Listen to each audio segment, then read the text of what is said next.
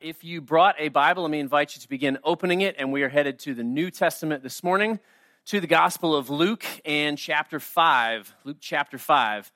Uh, whether you've been with us the last several weeks or maybe you're just jumping in with us now, we are going through a brief five week series uh, that I've entitled Five Marks of a Healthy Disciple or Follower of Jesus. Uh, and in this study, we've asked ourselves each week one of five different questions uh, not so that we might come before the Lord perfectly, but so that we might come before the Lord in our sin, crying out for his grace, but saying, Lord Jesus, I want to follow you more closely. And so, with that in mind, these are the five questions that we continue to work our way through. We are on question number four, but I want to read through uh, each of them each week that we gather. Uh, they are these When do I worship throughout the day and the week? Where do I grow with others in biblical community?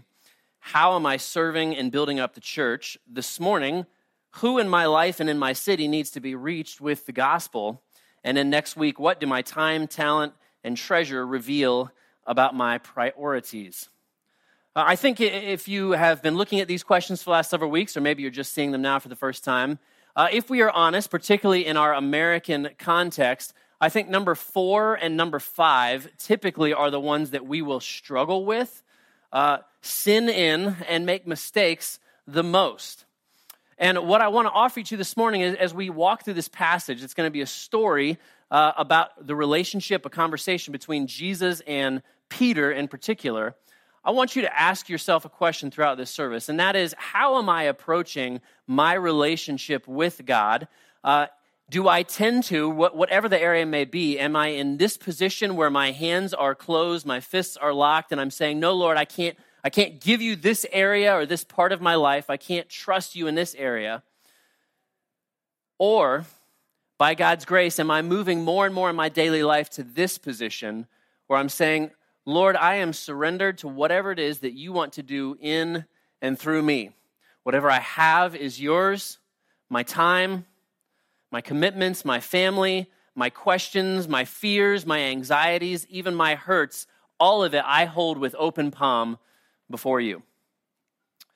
With that in mind, I want us to walk through the scripture now. I'm going to read to us Luke 5. I'll read verses 1 through 11 to us this morning. We don't do this every week, but I'm going to invite you in a posture of honoring God's word and saying, I am here to hear from you. Let's all stand as we hear from God's word this morning. Let's stand and I'll read to us Luke 5 1 through 11.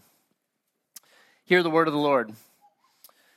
On one occasion, while the crowd was pressing in on him, on Jesus, to hear the word of God, he was standing by the lake of Gennesaret, and he saw two boats by the lake. But the fishermen had gone out of them and were washing their nets. Getting into one of the boats, which was Simon's, he asked him to put out a little from the land and he sat down and taught the people from the boat.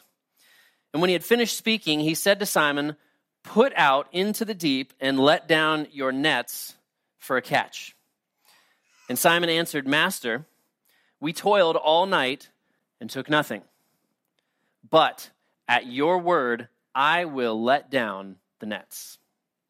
And when they had done this, they enclosed a large number of fish, and their nets were breaking. They signaled to their partners in the other boat to come and help them, and they came and filled both the boats so that they began to sink.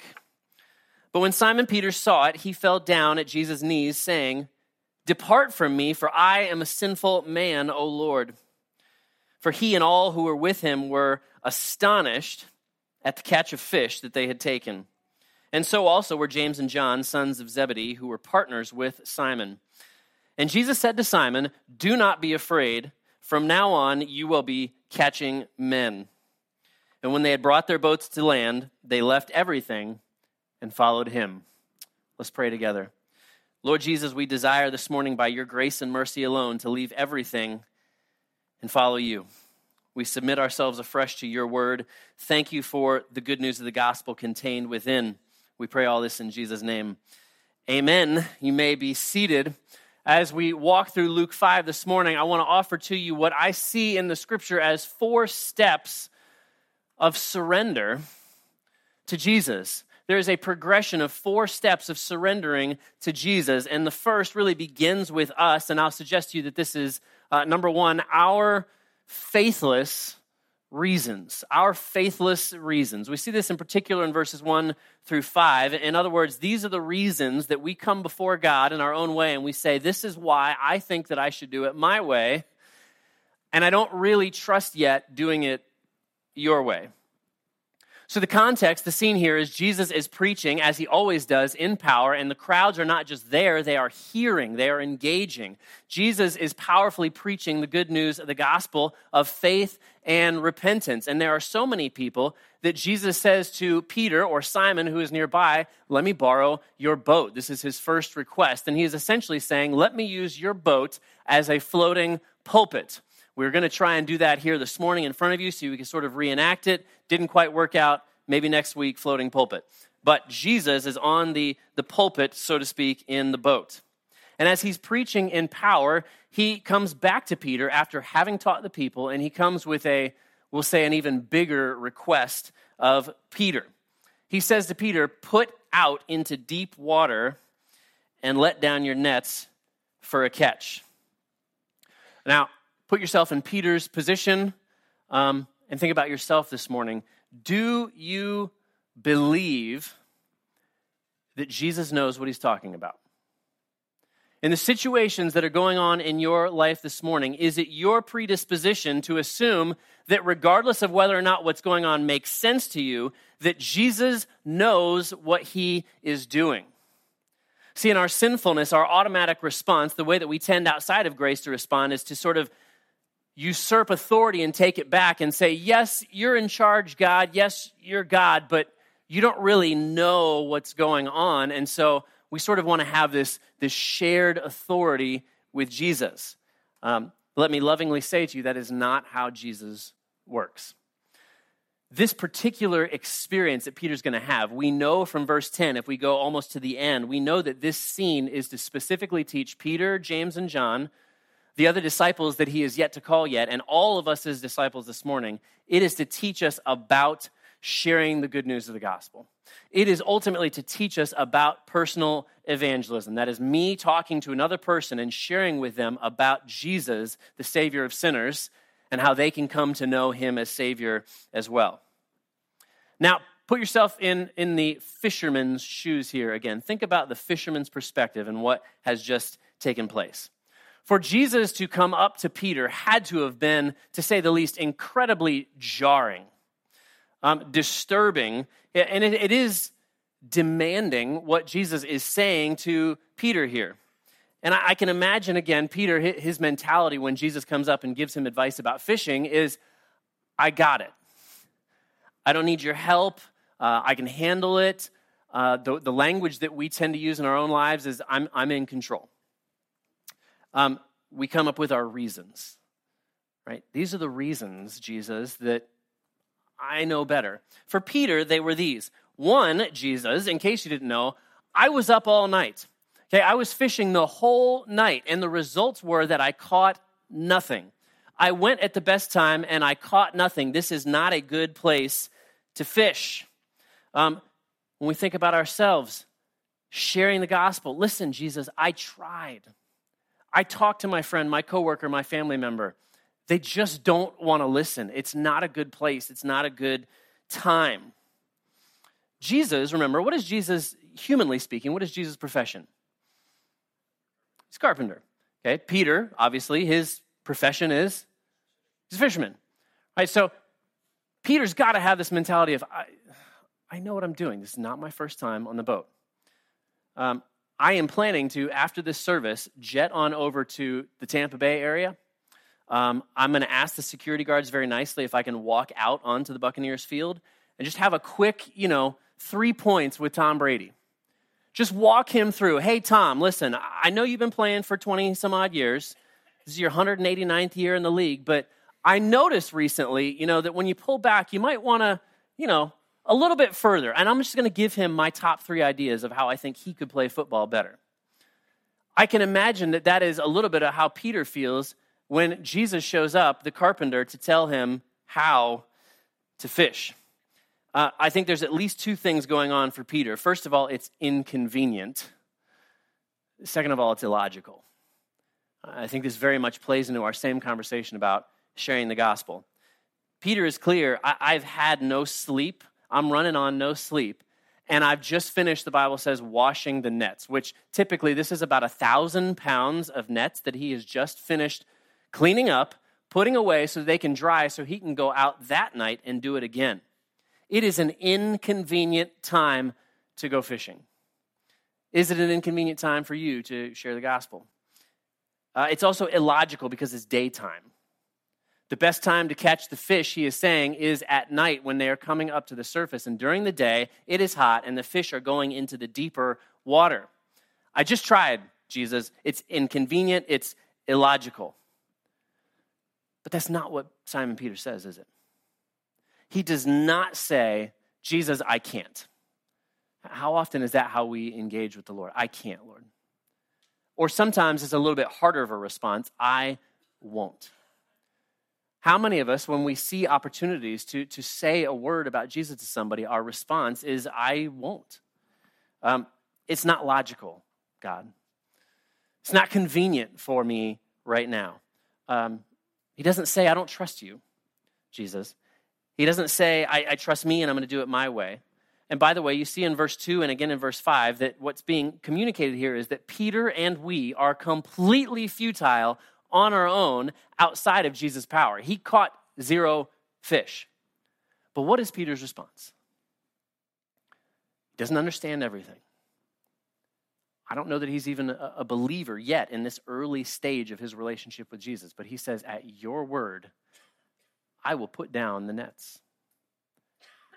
I don't understand. If we can read between the lines, I think what Peter was feeling was, I don't understand, but I will obey. I don't understand, but I trust that you have a better, wiser purpose than what I can see with my eyes in this moment. So, the question for us this morning is Will you set aside your reasons? And will you trust? Number two, in this progression of surrender, we see Jesus really enter the story powerfully. Number two, Jesus' miraculous catch. And I want to hone in on verses six and seven here first. Here again, God's word, chapter 5, 6, and 7.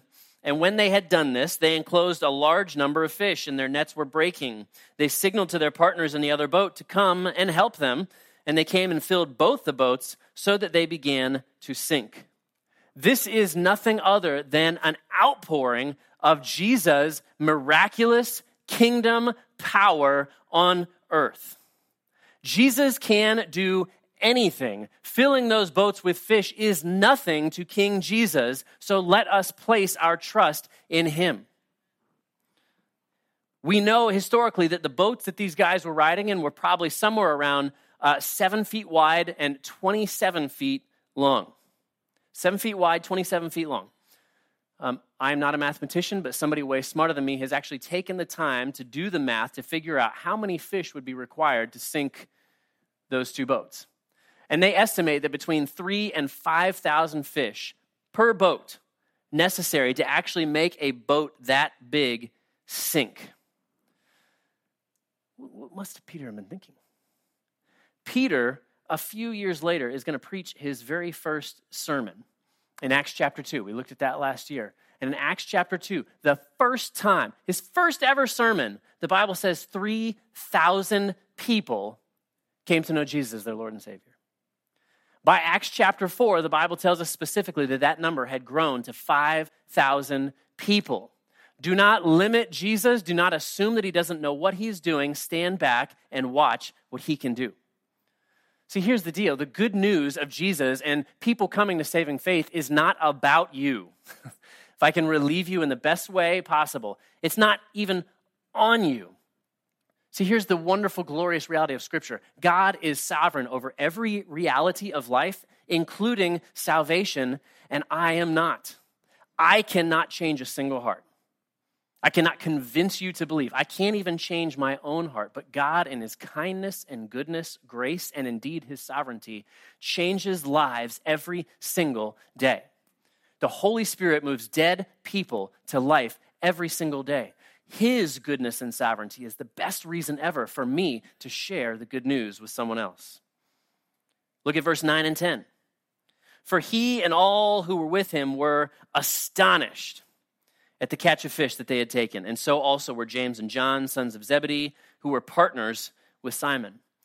I think a question for us, if we can just open up our hearts a little bit this morning, is do you want to be astonished by the Lord?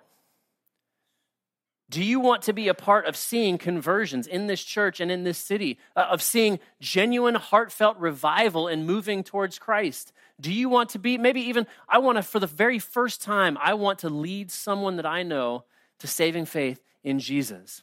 I promise all those things are astounding far more than, than just a literal boat filled with fish. Uh, Jonathan Edwards pastored a small church in Northampton, Massachusetts in the early 1700s. Uh, historical records indicate that the city population at that time, the whole city, was 1,200 people. And a reporter wrote that after the first Great Awakening that began in Northampton under the teaching ministry of Jonathan Edwards, the report in that newspaper article was that after that movement of God's Spirit, that there was not a single person that they could find in that city who was now not a believer. Do you want the same for your city? How astounding would it be if the 120,000 or so people that occupy the city of Palm Bay, that if you went to Walmart, every single one of them knew Jesus as their personal Lord and Savior? I want to be astounded like that. Um, I reread a, a, sermon this week from a, a pastor named Byron Paulus um, that I heard preach. I heard him preach it uh, 15 years ago uh, at Covenant Presbyterian Church. And the title of his sermon then was Astonished at What Happens When Jesus Shows Up. Preaching this same, the same passage. And, and I'll be honest with you, as I reread it this week, it, it made me uncomfortable to think about the distance between my faith and the power of God. Um, but it gave me what I'm going to describe as a holy discontent. Like, I don't want me, I don't want my family and my church to continue to be in a position where we're not daily astonished by what Jesus is doing. And that is exactly what we see here in this passage. And, and Byron Paulus teases out this idea of astonished, and he gives us a couple of observations. He says, I bet that Peter and we also should be astonished at the place where God can work, at the place where God can work. Uh, his point was that it was the wrong place to fish, humanly speaking. And we may feel like America is too post Christian. They won't believe here. Their hearts are hard. I've tried, it didn't work. But you will be astonished at the place where people can come to Christ when Jesus shows up. He said, I think that, that we would be astonished at the methods that God chooses to use. Notice, Peter does not have uh, the, the latest and greatest in bait and tackle. He doesn't have superior fishing poles, doesn't have a brand new state of the art boat. He has nothing. His methods were weak, traditional, old fashioned. We as a church, we don't, we don't have a glorious building to impress people with. Uh, my jeans are not nearly tight enough to qualify as a trendy pastor. And they're not going to be, for the record. We, amen. That's what it took to get my first amen in three years from John Ball. Is that right there? That's fine. Now I know. Now I know. Um, we don't have the most dynamic and amazing programming, but what we do have is the Spirit of the living God. And every single church that professes Jesus as Lord and Savior has the same thing. We should be astonished by the methods that Jesus will choose to use. Paul says that we ought to be astonished at the timing of God. Again, it's the heat of the day. This is not a logical time for fish. They go down for the cool water. And it's very easy, again, for us to say, I'm too busy. They won't listen anyway. They're not ready to hear. But if we are willing to trust the Lord, I think that we'll be astonished at His timing and astonished at the people, you and me, that God will choose to use. None of the original 12 disciples who become apostles, none of them have a resume. They're uneducated. They are not socially uh, acceptable. To be a fisherman is among the lowest of the low in terms of professions. None of them are believers. Uh, when Jesus comes to them, Peter himself has a massive anger problem. Uh, Matthew is a tax collector. He is on the, the bad team in, in that era and, and social culture. But we will be astonished that God chooses to use people like us because, again, it's not about us, it's about His grace and mercy working in and through us. Do you believe that Jesus can astound us here, this church, this city, this nation, and around the world. Number three, we move from us to Jesus back to us. And I think what we see, particularly in verse 8, is our total surrender. When Simon Peter saw it, he fell down at Jesus' knees, saying, Depart from me, for I am a sinful man, O Lord. There's two kinds of surrender, and we need both. The first here is surrendering to Jesus as Savior. See, coming face to face with a holy, miracle working, powerful God shows Peter again the reality of his inabilities and the reality of his sinfulness. And we ought to be simultaneously remind, reminded about our problems uh, as well. What's striking to me is what fisherman is honest about a day when they caught no fish? I know we got some fishermen in the room, right? We got some fishermen. Peter chooses to be honest. Are you honest with God and the people that God has put in your life? Um, it's one thing, you know, if, if I am asked, how's it going in your life? How's it going in your prayer walk? How's it going in your marriage? How's it going raising your kids? And I volunteer a response. But Peter is not waiting for someone to ask. Peter is willing to volunteer, to get vulnerable before other people and before Jesus and say, This is, this is me. I can't do it. I'm a sinful man. You should get away from me, Jesus, if you knew how sinful he was. Notice Jesus doesn't do that, does he? Depart from me, Lord, I'm a sinner. Jesus doesn't go, Yeah, you're gross. I'm out of here. He does the exact opposite, doesn't he? Peter took responsibility for his problems. He doesn't say, Depart from James and John, Lord, they are really messed up. He doesn't blame shift his, to, to his church or his pastor or his culture or politics. He says, I'm a sinner. Uh, there's a documentary that came out 12 years ago that I really, really like. I especially like the title. Maybe you recall it. The title is Fat, Sick, and Nearly Dead. Good documentary, right? Fat, sick, and nearly dead. If you haven't watched it, I highly recommend it. It's fascinating. There's a guy who was fat, sick, and nearly dead. Um, and he, he sort of reaches this moment of realizing uh, this is not okay. Like, I really have to deal with this. And he decides to begin a, a juice fast, essentially. And he starts drinking only fruit and vegetable juice. And slowly but surely, he begins to see radical, life changing progress in his life.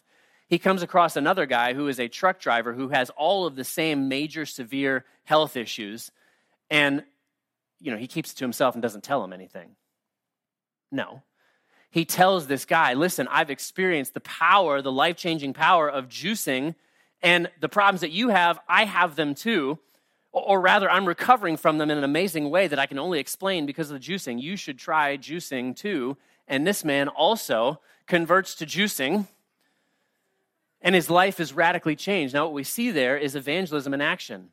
I was hopeless. Something totally outside of me has changed my life, and I see that you're struggling too. I want you to experience it as well. And both of them, their lives were changed. Acts chapter 16 and verse 31. Peter is preaching, and he says to the masses, Believe in the Lord Jesus Christ, and you shall be saved. Believe in the Lord Jesus Christ, and you shall be saved. If you're listening to me talk this morning, you're like, what is sin? Well, sin is the bad things that we do, and we know we all do bad things. If you come in this morning heavy laden with guilt, with frustration, knowing I do things that I ought not to do, and the good things that I should do, I can't seem to do them, Jesus says, I am the way, the truth, and the life. No one comes to the Father through me. Everyone comes to the Father through Jesus. There is forgiveness, there is new life in Him this morning. And I beg you to set aside your self reliance this morning and say, Jesus, I'm a sinner, forgive me. I want new life in Jesus. And He will always answer, yes. And if you're a believer this morning, that is the message that we, that we share. One other little nuance that takes place here. In Luke chapter 5, you get a very different Peter than you get in John chapter 21. Matthew, Mark, Luke, and John, four Gospels. Luke 5 is very early on. Peter and Jesus, this isn't the very first time they've met, but they're just getting to know each other. John 21 is after Jesus has died and resurrected. Oh, and by the way, it's after Peter has betrayed Jesus. And in John 21, the scenes are almost identical. In both situations, Peter is out fishing. Peter catches nothing. James and John are there with him as well. And in both situations, Jesus shows up. And Jesus says, You should keep trying to fish. And they go, That's silly. And then a miracle takes place, and tons and tons of fish, and the boats sink again. But here's the difference. In Luke chapter 5, when Peter experiences Jesus, he says, Depart from me, I'm a sinner. Peter does a whole bunch more stupid sinning over the next three years, but he also is growing in a personal saving relationship with Jesus. And he's understanding that Jesus is a God of grace. And so in John 21, after having lied and betrayed Jesus, when he realizes that it's Jesus, he doesn't say to Jesus, Depart from me. You know what he does? He rips off his outer garment and he runs into the water and begins swimming to embrace Jesus. That's growth in grace, believer. That you move from, I'm a sinner and I've made mistakes, to, I'm a sinner and Jesus radically loves me. And when I make mistakes, because this side of glory I will make mistakes, I run to him, not away from him. Some of us are believers this morning, but we're still caught in Luke chapter 5 Christianity, and we haven't quite made it to John chapter 21. What's the difference? Stop relying on yourself. Stop approaching Jesus this way and go, Lord Jesus, I'm a sinner, but I'm surrendered to you. Thank you for your kindness and your mercy towards me. He's surrendered to Jesus as a Savior, and he surrendered to Jesus as Lord. The word Lord is the word kyrios in Greek. It is a word that Old Testament and New is ascribed always to God. Jesus is God. He's not baby God. He's not little brother God. He's not going to be God someday. He's not going to get his own planet, and you're going to get your own planet someday. No, no, no, no. Jesus is God. Is Jesus God, though, in your life? Is Jesus Lord in your life? See, Savior and Lord always come as a package deal. I had a conversation with my mentor pastor this week. I was working through some, some of my own issues with him, and we're talking back and forth. He's asking me questions, and I'm answering them. And um, he says this to me He says, Ben, what you're saying to me sounds a lot like negotiation with God. But what you should be saying is surrender with God. And that was pretty humbling. And so I offer you the same question and, and humbling thought process. Are you in negotiations with God? I am all the time. But what he's inviting me to is not negotiation. Okay, Jesus, if you give me this, I'll give you that. He's asking for surrender. Fall to my knees. Jesus, you are Lord. Whatever you want, that's what I want. What a difference. And in that, there is freedom. And in that is where the lordship of Christ is manifested and we see astonishing things. Miracles? Maybe. I don't know. People coming to Christ? Yes. Lives changed? Yes. Uh, Byron Paulus, uh, his, his, the story that he shares that impacted me the most, I think, this week was there is a, a church in Cairo, Egypt. Uh, and the name of the church, maybe you've heard of it, is called the Church at the Dump. Church at the Dump. Um, not figuratively. So there are 18 million people in the city of Cairo, Egypt, and there are apparently, at least at that time, about 50,000 people who are the rejects of society who live most of their lives in the dump. And there was a man who was a believer who had a trash route and would go to the dump to drop off his trash every day and came to realize that there are a whole lot of people living there. And he actually began talking with them. He would get out of his truck and have conversations with them, and apparently several of them actually became Christians, declared saving faith in, in Jesus. And as time continued on, uh, this trash truck driver um, felt that the Lord was telling him specifically, you need to actually go and live among them in the dump and church plant, pastor, raise up a new church of believers in the dump. And he did exactly what you or I would do. He did exactly what Jonah did. He physically got on a bus and drove the opposite direction. Um, as he tells the story, he made it two stops before he was compelled with the reality that, that whatever misery may await me by living in a dump, to be outside of the Lord's will would be far more miserable. And he went back. And presently, there is a church of 5,000 believers who live and worship in the dump? Do you want to be astounded by what only God can do? And when the opportunity presents itself, will you negotiate or will you surrender? Even if it's illogical, even if you're not good at it, I'm not good at sharing the gospel. Even if they don't want to hear it, nevertheless, Lord, I will let down my nets.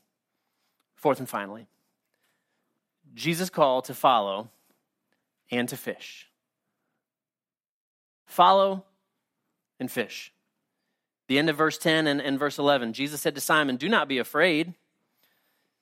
From now on, you will be catching men. From where we get the phrase, fishers of men. And when they had brought their boats to land, they left everything and followed him. There are so many times in the New Testament where Jesus says, particularly to one of the disciples, don't be afraid. And you notice what always accompanies that, the context, is a terrifying situation. Massive storms, about to drown. Don't be afraid.